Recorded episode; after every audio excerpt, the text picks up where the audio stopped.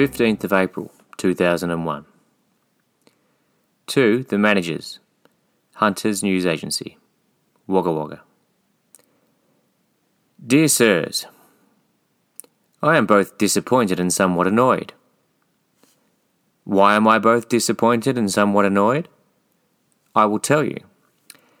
This week just past, I cannot be sure of the day, an object struck a fly screen on one of our front windows.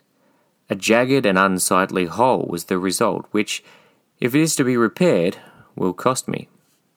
Now, I did not witness this assault on our fly screen, but am of the quite reasonable opinion that it was caused by a rolled up edition of the Daily Advertiser hurled with considerable propelling force and striking the screen end on.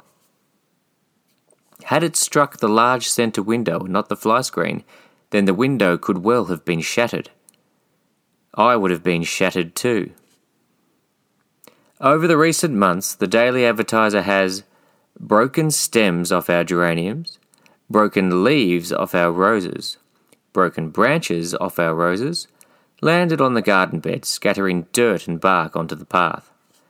I have spoken two or three times to whoever the delivery boy or girl may be on the day, but quite nicely and politely, you may be sure.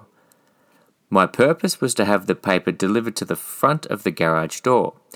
In this, I have not had the degree of success I would wish.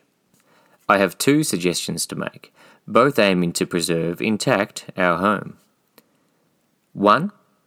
Your delivery person to be directed to avoid throwing, hurling, tossing, propelling, or by any other method delivering the daily advertiser over or through or under our garden plants.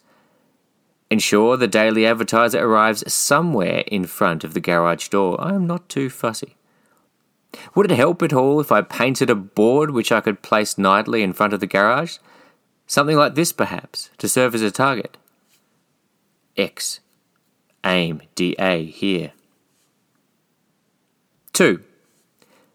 Could the Daily Advertiser be delivered together with the Sydney Morning Herald? I realise there is a penalty involved. The Daily Advertiser comes approximately one hour later. But it would at least save us from the trauma of having our lovely villa demolished around us bit by bit. Yours sincerely, Bruce. Postscript 19th of April 2001. Hunters telephoned and offered an apology. They will arrange for the DA to be delivered together with the SMH. Apparently, DA delivery is controlled by the DA people themselves.